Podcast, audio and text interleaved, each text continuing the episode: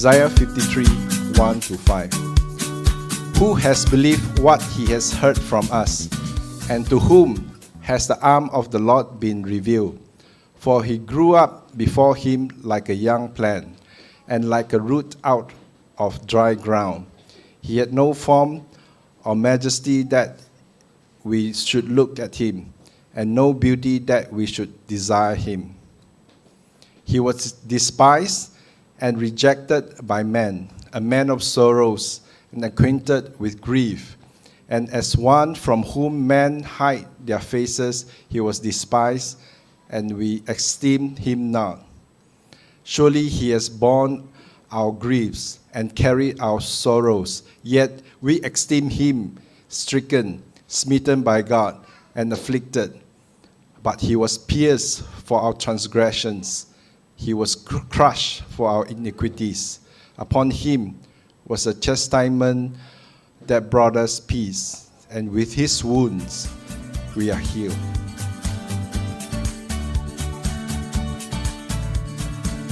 If Jesus of Nazareth were here today, would we be drawn to follow him? He was not successful. He was poor, homeless, not attractive, likely wore worn down and ragged clothes like this. Was not wealthy, we're told at the end of his life he was betrayed, dying with no earthly status. The last few years of his life would be filled with conflict with the religious leaders, conflict with political leaders. He died naked in a horrific, painful, humiliating death on a Roman cross as a criminal condemned to die. Today, he would look more like a poor migrant worker than like you and I. Some of us have a hard time seeing the real Jesus.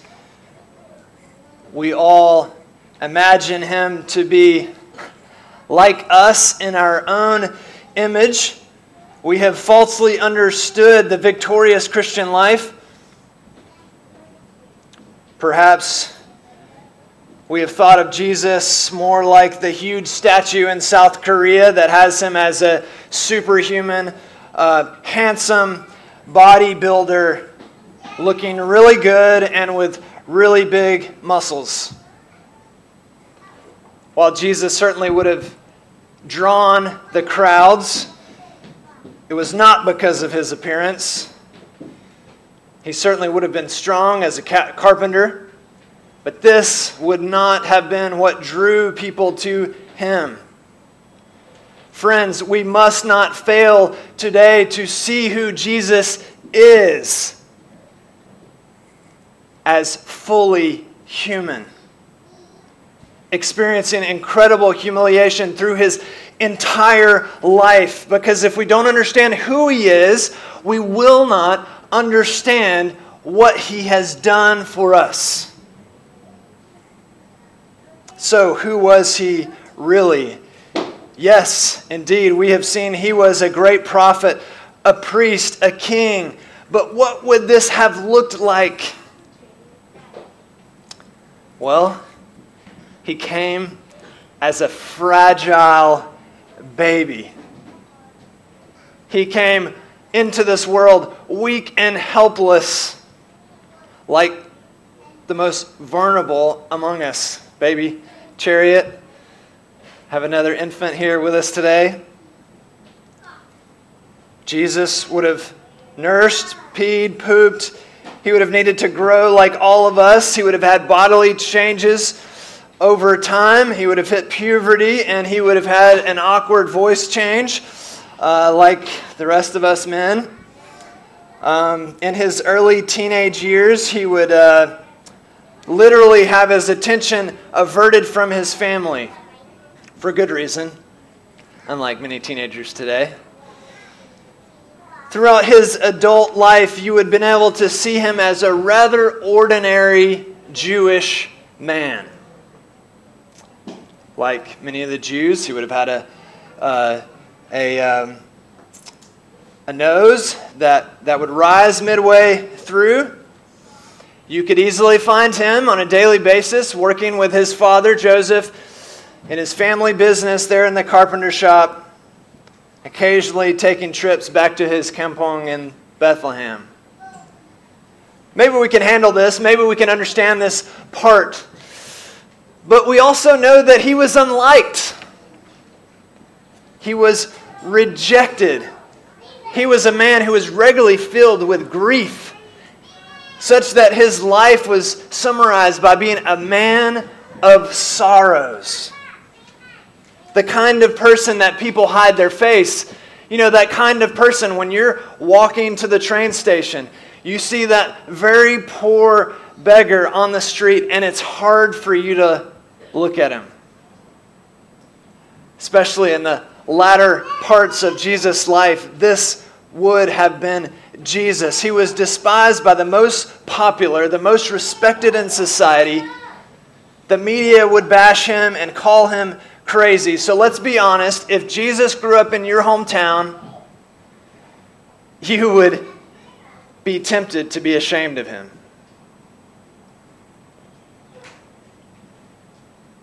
But why is it like this? Many of us are very uncomfortable that the Son of God would come in such a lowly way, in such a humiliating way.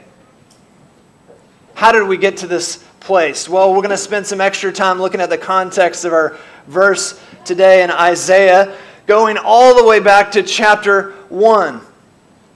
The book of Isaiah begins this way. After giving the setting, it says this Hear me, you heavens.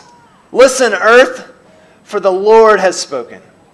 I have reared children, brought them up, but they have rebelled against me. The ox knows its master, the donkey its own manger, but Israel does not know. My people do not understand.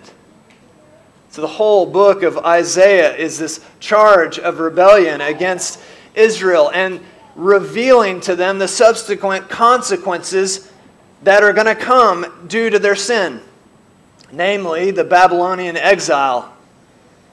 Isaiah 47 lays out this painful background, but also highlighting that Babylon too will be judged, but it gives us a little bit of a picture of Babylon. Not only is Babylon in rebellion, but not only is Israel in rebellion, but Babylon. Listen to this description in verse 8. Now, therefore, hear this, you lovers of pleasure, who sit securely, who say in your heart, I am, and there is no one beside me.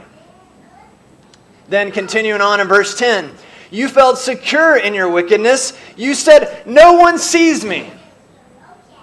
No one sees me. Your wisdom and your knowledge led you astray, and you said in your heart, I am, and there is no one beside me. These Babylonians are acting in a despicable way, in a shameful way, and yet they feel no shame. They're lovers of pleasure. They're carrying on as if they are God, as if they are the great I am. And they think no one will see them. They think they're going to get away with their evil.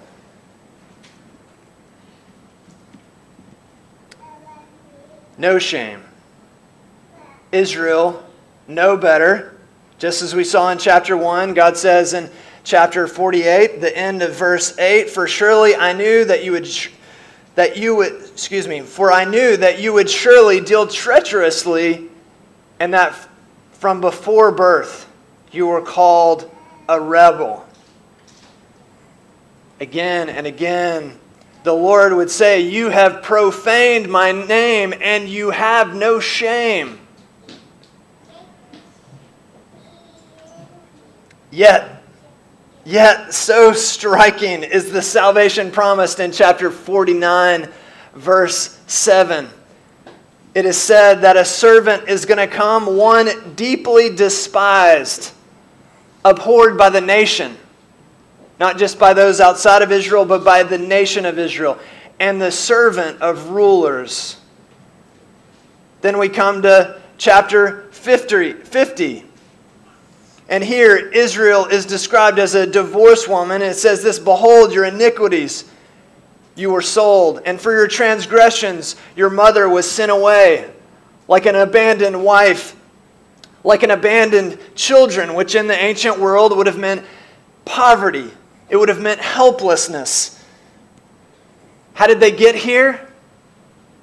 Because of their sin because of their sin, and Israel would be disgraced and left alone with no one to help them. Now, chapter 51. Summing it all up, God's people are described as being in a wilderness, a, a desert, and they're experiencing devastation, destruction, famine, and sword because of their sin. And again, they have no one to help them. And, and, and it describes it like this it describes them like a drunk man stumbling through the streets. Just utterly humiliating. They are unclean.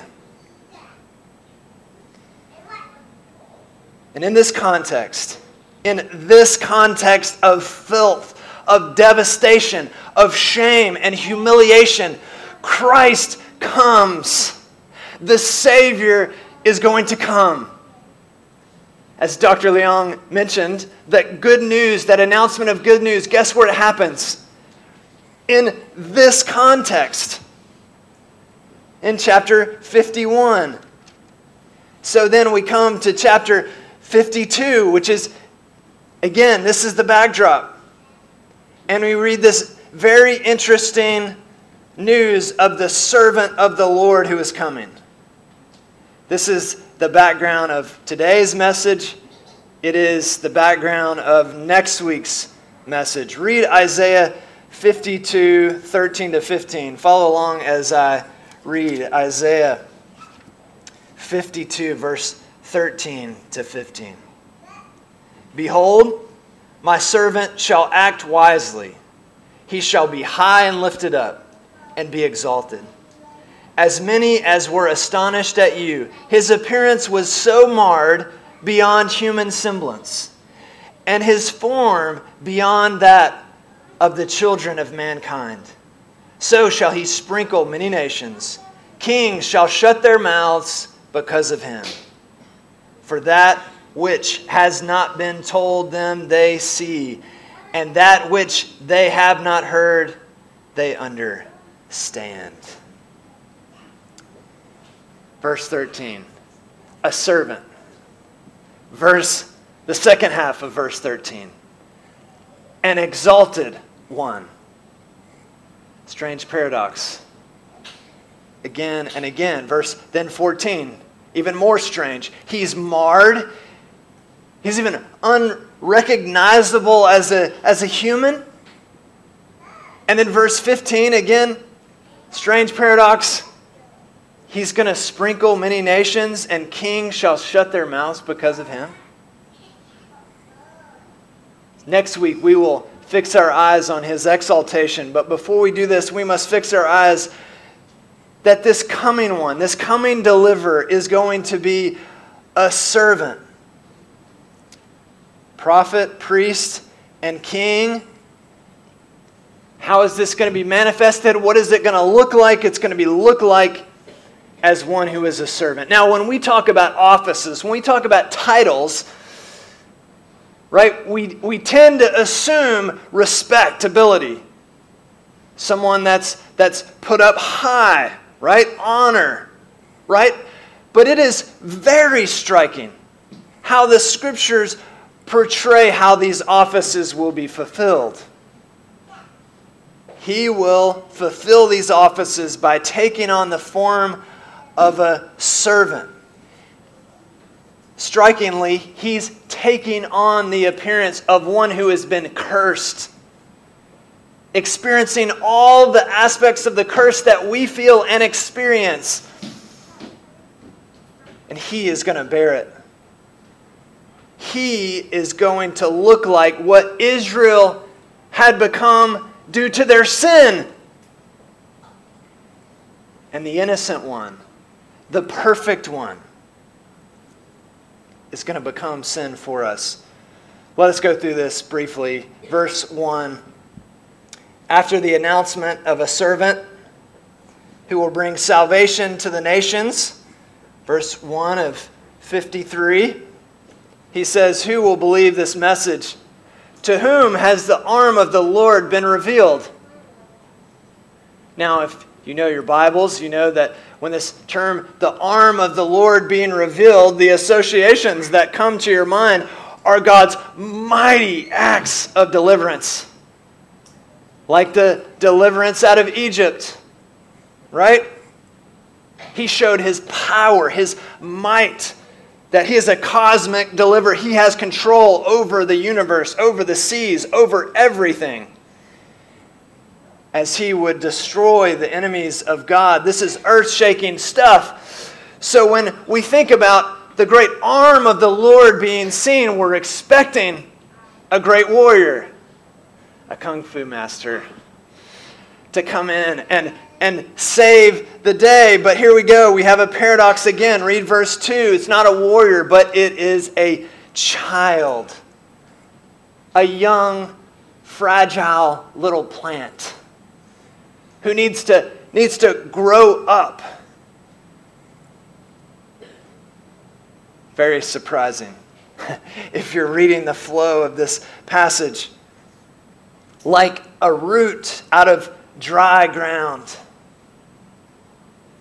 coming to the, the cursed ground, and he's going to come up out of it. Brings us back to the Christmas passage, Isaiah 11, that a righteous branch, a root, is going to rise up and is going to bear fruit. Continuing on, the second part of verse 2 there's no form or majesty to attract us to him, no beauty that we should desire him. Let that sink in for a moment. If aliens were to come and do some research and say, hey, what are, what are these human being people? What are they obsessed about? I have a really good feeling that one of the, one of the top things on their list would be an obsession with beauty, an obsession with appearance. If you actually go to our new church building at IOI Boulevard, um, one of the main ways that we're going to tell people how to find our churches, we're going to tell them, go to Dr. Chong's clinic. You'll see a great big sign, Dr. Chong's clinic. Now, interestingly enough, you look up this clinic and you'll find 13 doctors. Like, wow, okay, this is an impressive place. But it's not for health, it's for beauty. Aesthetics. Interestingly enough, the website says this we invite you to look younger and radiant. Ooh, isn't that nice? Get back your healthy skin. This is a place where science meets art and achieves the epitome of skin, beauty, and health. Yes, yes, this is what we are about as a humanity. And like it or not, we've all fallen prey to the celebrity culture that youthfulness, young, doesn't matter who you are. We're all being influenced that, by this. We're all drawn to beauty. There's nothing wrong with beauty. God has made the world beautiful, and He is the one who gives beauty. But we have an obsession, an ungodly fixation upon beauty and appearance. The rich, what do they buy? What do they spend their money on? on the most beautiful car the Ferrari, the Lamborghini. It's beautiful. But here's the thing. All this begs the question is would we have completely missed Jesus? Would we actually, in fact, miss him today? It's easy to want to associate ourselves with the beautiful, right? In order to, for ourselves, feel beautiful and strong and proud. But here's the reality you can't play these association games with Jesus.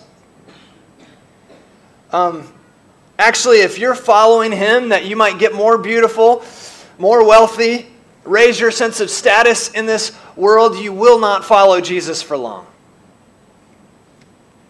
Verse 3 He was despised.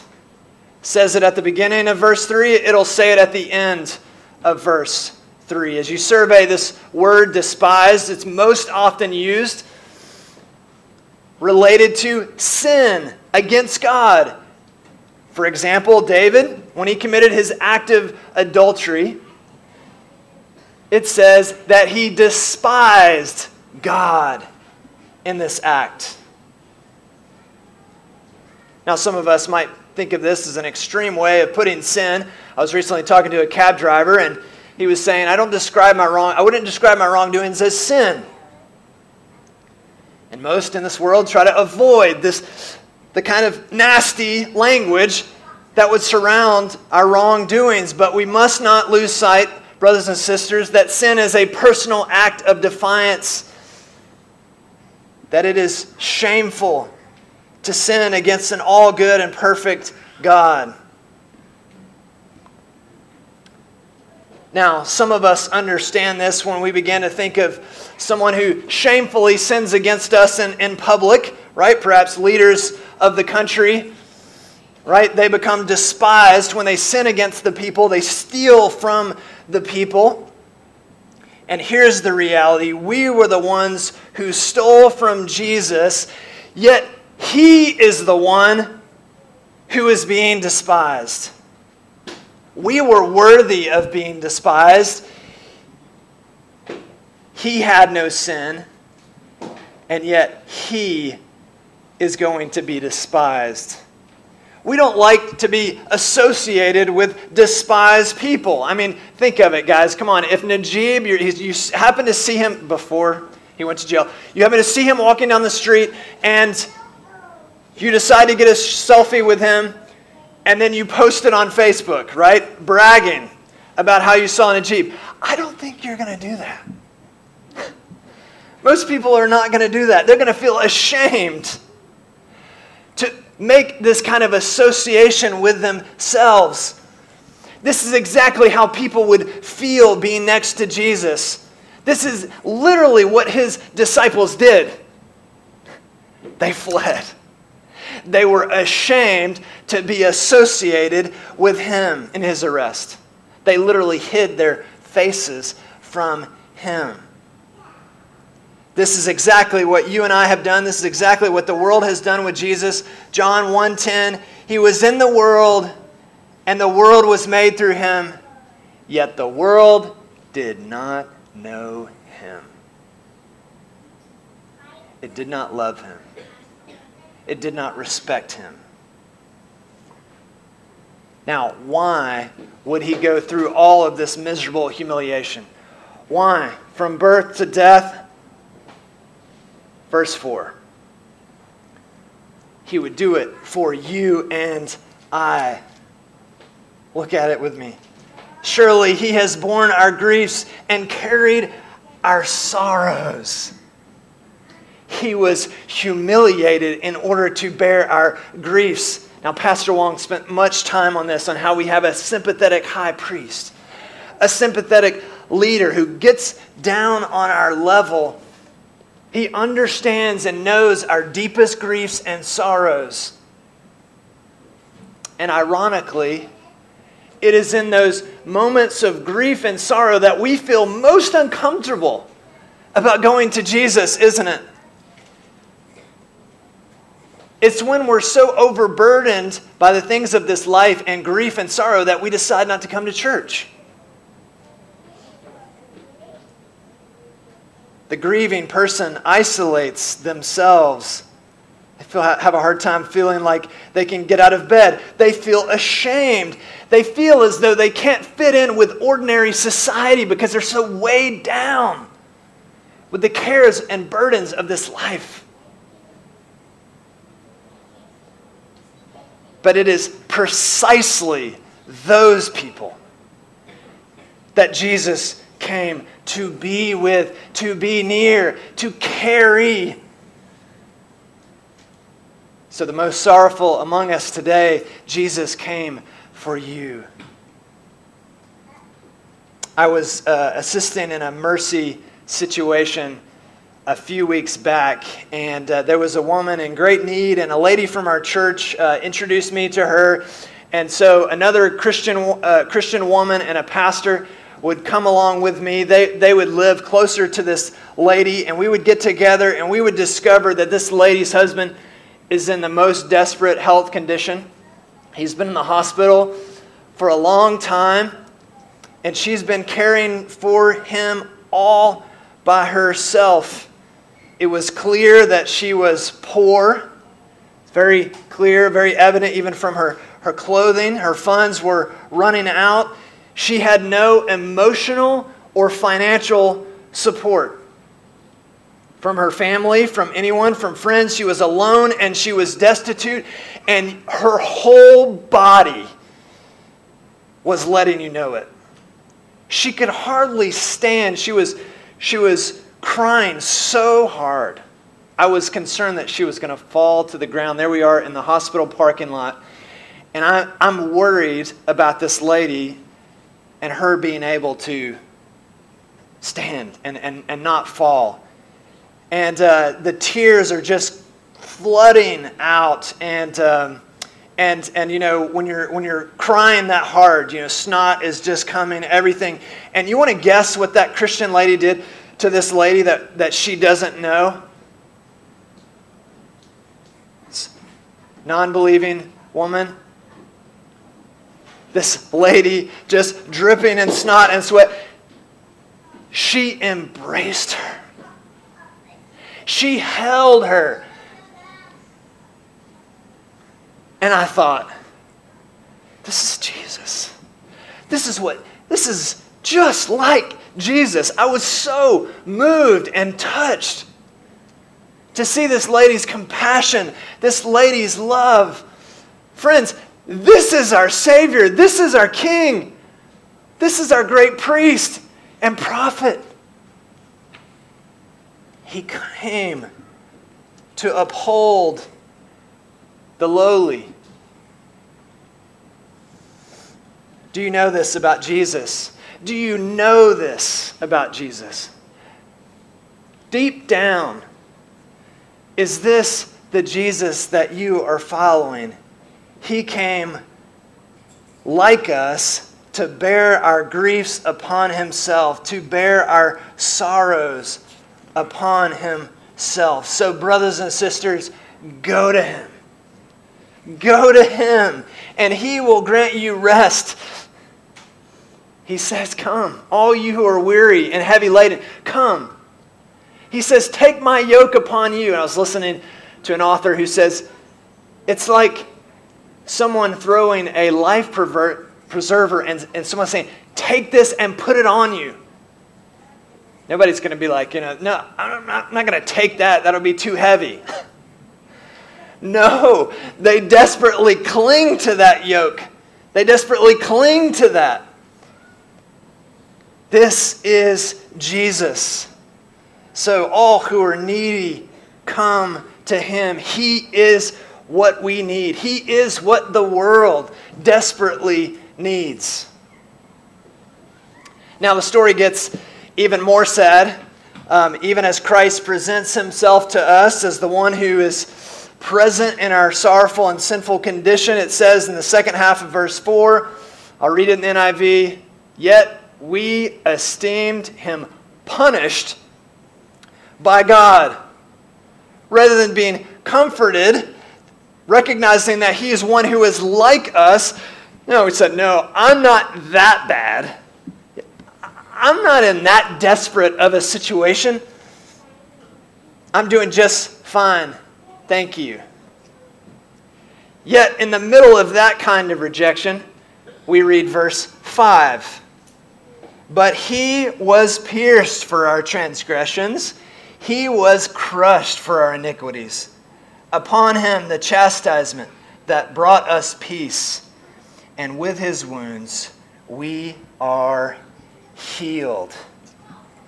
Famous passage, you know it, but we need to meditate on it as his, as his people. Next verse, we like sheep have all gone astray. His people went astray. Not just the unbeliever out there, not just the Babylonians, his people went astray. It was not just the Jews who despised him, who put him on the cross. It was not just the Romans. It was not just the non Christians out there. You and I have despised him. You and I have treated him shamefully. And, brothers and sisters, have you felt the weight of that rejection? There is nothing more shameful than to reject the one who is being the most compassionate toward you. Right? This is why it's so shameful to disobey your parents and dishonor your parents. Because they're the ones who brought you into this world, right? They're the one who fed you, took care of you. How much more the eternal Son of God who created you, created this world, and all good that you experience is from Him who is able to meet you in your deepest distress, your greatest need, how can you turn away that kind of love? How can you turn away that kind of love? Now, verse 5 highlights that our need is not just emotional, felt needs.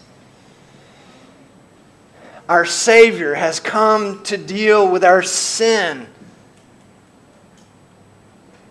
I don't think we can overemphasize the importance of this verse. We've read it a hundred times, but we need to understand the humiliation that he experienced. Remember the drunken man? The depiction of, of Israel as a drunken man through the, going through the streets is described as someone who's afflicted for their own sin and their own folly.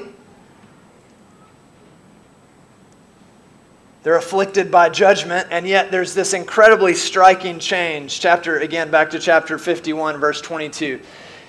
Incredibly shocking. Thus says the Lord, the Lord, your God, who pleads the cause of his people. Behold, I have taken from your hand the cup of staggering, the cup of my wrath, you shall drink no more. Did you catch that? The Israelite reading this is, is recognizing we messed up big. They should be. Hundreds of years later, the Ethiopian eunuch is reading this with Philip and he's recognizing, I messed up big. And as we read this passage today, we should be saying, I messed up big. It's worse than I thought. We deserve terrible judgment, yet here's this glorious promise You will not drink the cup of judgment. You will not bear the humiliation of your sin. This is astonishing. Think about it, friends. You will not bear it. Those shameful deeds, those sins that you thought you could get away with and no one would see, God knows those sins. And though you deserve the shame that should come with that sin, yet Jesus himself is going to bear it. He's going to bear the justice of God on our behalf. He is going to go to the cross and he is literally going to be pierced so that you and I can go free. As the wonderful hymn says by Horatius Bonar. Upon a life I did not live, upon a death I did not die. Another's life, another's death. I stake my whole eternity. His whole life, friends. his coming to this earth, to the cross. He suffered humiliation and he suffered it for us. Would you not come to him today? And receive mercy and find rest for your souls. Would you not identify yourself with the suffering servant, with the man of sorrows? Now, God is calling us to walk a similar path. Following Christ will come with some humiliation, it will come with some shame. But be sure of this it is nothing compared to what Christ has done for you to take away the ultimate humiliation, the ultimate shame from you. So we walk the way of the cross. We become like him. We become a servant, not concerned about appearance, not concerned about status in this world. And we seek to follow Christ till the end. And it is this suffering servant who will bring his group of sufferers, sinners who have been redeemed, he is going to bring them all the way home to glory.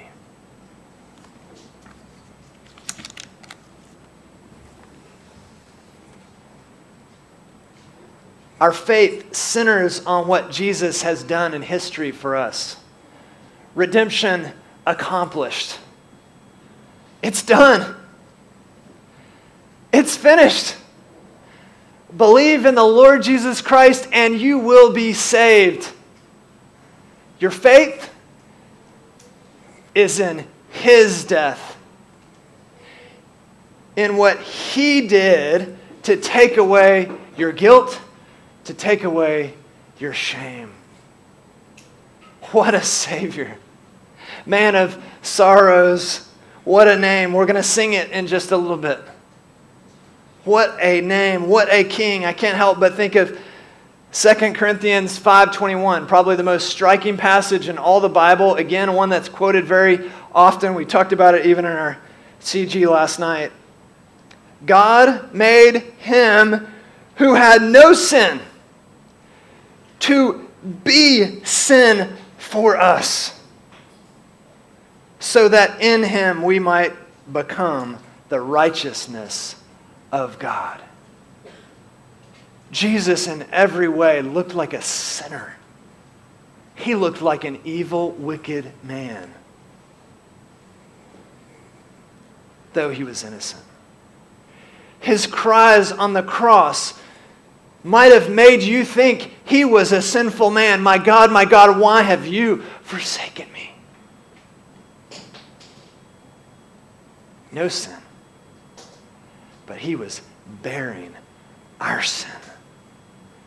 Now, the weight of that we can't.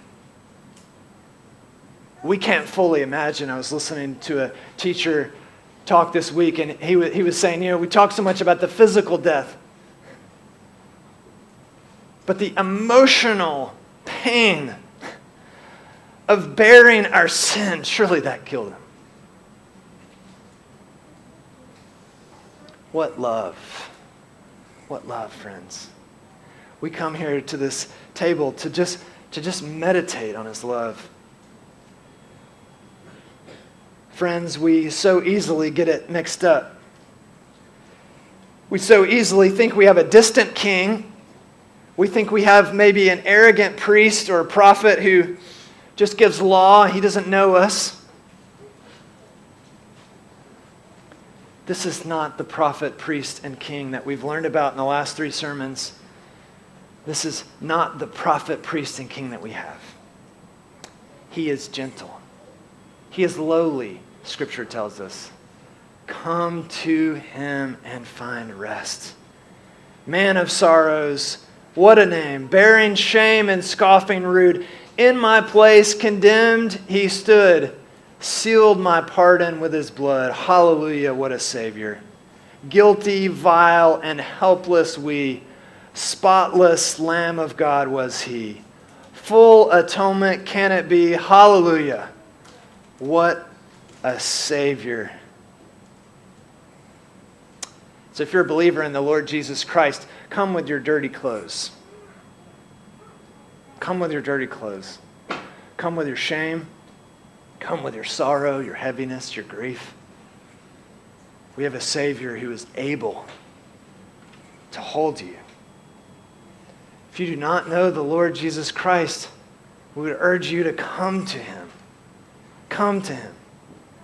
Now, we are given a stern warning that those who have not placed their trust in Christ to cover their sin and their shame, they should not partake of this meal. If that is you, we would ask that you would refrain, but that you would not refrain for long, that you would come to Christ, that you would talk to us. Children, let me remind you that you are children of the covenant. You have a blessed place in this community. God has put a special mark on you. But also, you should note that with this particular meal, God has told us that we should be able to examine our sin and be able to examine Jesus.